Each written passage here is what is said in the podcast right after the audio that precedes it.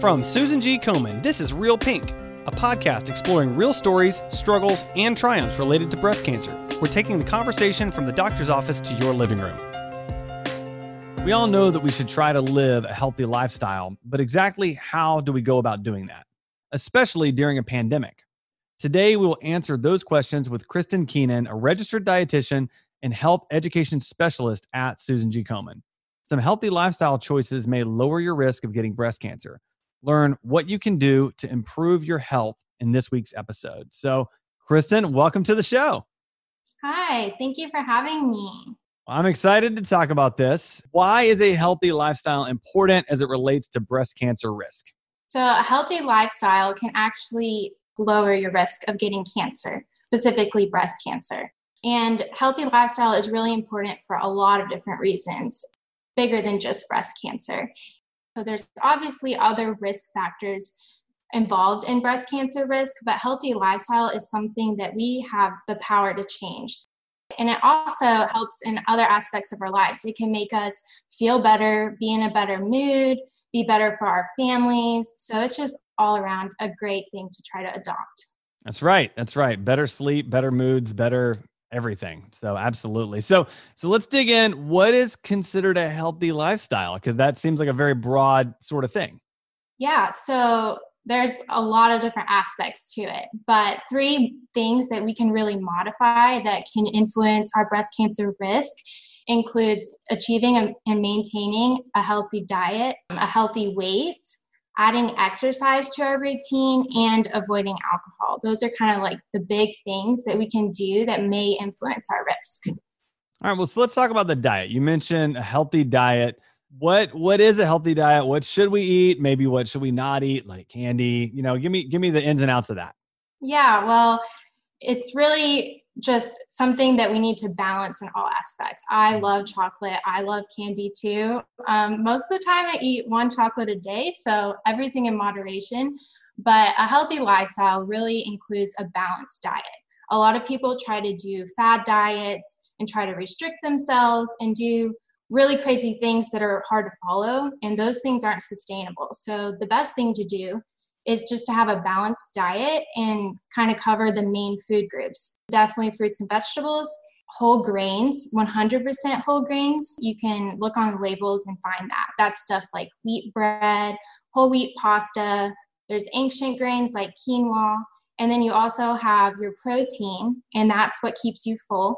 So, some great lean options for protein include fish, chicken, turkey, and kind of limiting those red meats. Those can possibly increase our risk of some cancers. So hmm. things like beef, sausage, and jerky, those kinds of things. Yeah, right. It's moderation, it's balanced diet. It makes a lot of sense and, and I think is attainable to average individuals like myself.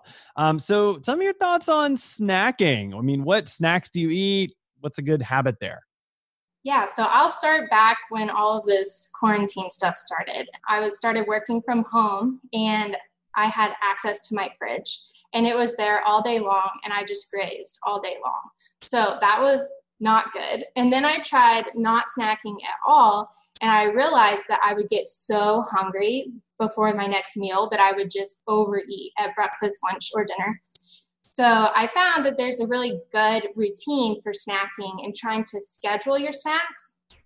And that really helped me know that I'm going to get to eat and I'm going to stay full until my next meal. So mm. I started scheduling snacks like in the morning and in the afternoon. And that really helped me stay on track. Doing some pre prepared snacks is really great. And that way you can just grab it from your fridge, either take it on the go or just grab it for your desk if you're working from home. I love the idea of like the pre-prepared snack because I feel like then it takes the thought out of it because you can't you can't trust your future self, right? Like the like I'm gonna make good decisions right now for myself in four hours, but myself in four hours may reach for something that's a bad idea. So uh, I I love that pre-packaged sort of thing. That's really great. Do you have any like any examples of good snacks we should be thinking about? Yeah. So um, fruits and vegetables is really important overall, and we should be getting around five cups of fruits and vegetables a day, which is a lot. So I always try to incorporate those into my snacks because it will increase my fruit and vegetable consumption, which can possibly reduce your risk of breast cancer. So I will try to eat an apple with some cheese or peanut butter, or maybe even a yogurt with some nuts and berries on it and making sure that I'm trying to get all of those big food groups in there. So I want fat, carbs, and protein at each one of my snacks so that it keeps me full and keeps me from grazing all day. Mm, I love that. Uh, all right. So, next question What tips do you have for adopting a healthy diet? So, you know, ways to sort of begin moving in that direction the biggest part about eating a healthy diet and sticking with it is finding things that you enjoy eating. That's a huge part of it. So if you're not liking what you're eating, then you're not going to probably eat it long term.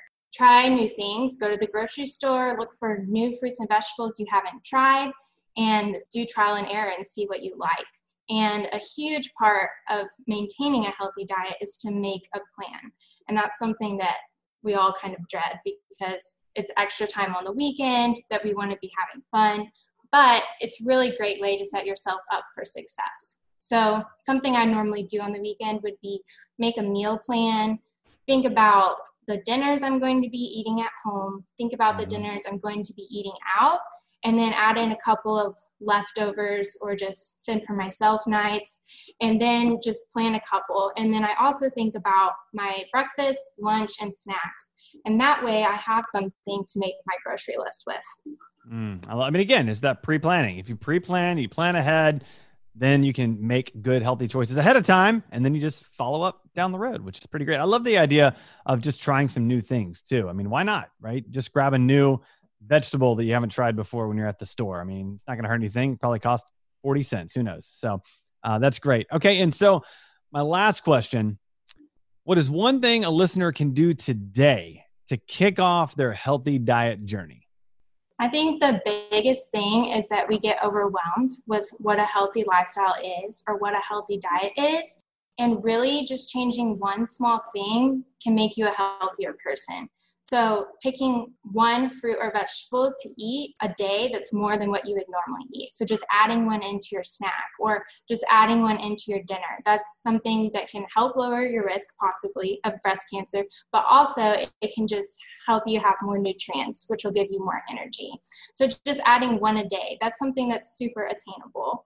Or you could just do something like go for a walk and you can make a goal with it and keep it small doing something like I'm going to walk after work for five minutes twice this week. That will take you no time. And it's just something that you can get in the habit of doing. And it'll probably help your mental health too, because you kind of get out of the house, get a change of scenery. And then you can just slowly make it a habit and grow with your goal each week. I love that. Or, you know, take a walk as a break during the workday to help clear your mind and think and think outside the box. I find a lot of times when I take a walk, when I'm trying to solve a problem, it really helps. So maybe even think about it that way too. So, Kristen, this has been great. I love your advice. It's really practical, it's really easy. And uh, thanks for joining me on the show. I'd love to have you back again sometime. Yes, thanks for having me. Thanks for listening to Real Pink, a weekly podcast by Susan G. Komen. For more episodes, visit realpink.komen.org. And for more on breast cancer, visit komen.org. Make sure to check out at Susan G. Komen on social media. I'm your host, Adam. You can find me on Twitter at AJ Walker or on my blog, adamjwalker.com.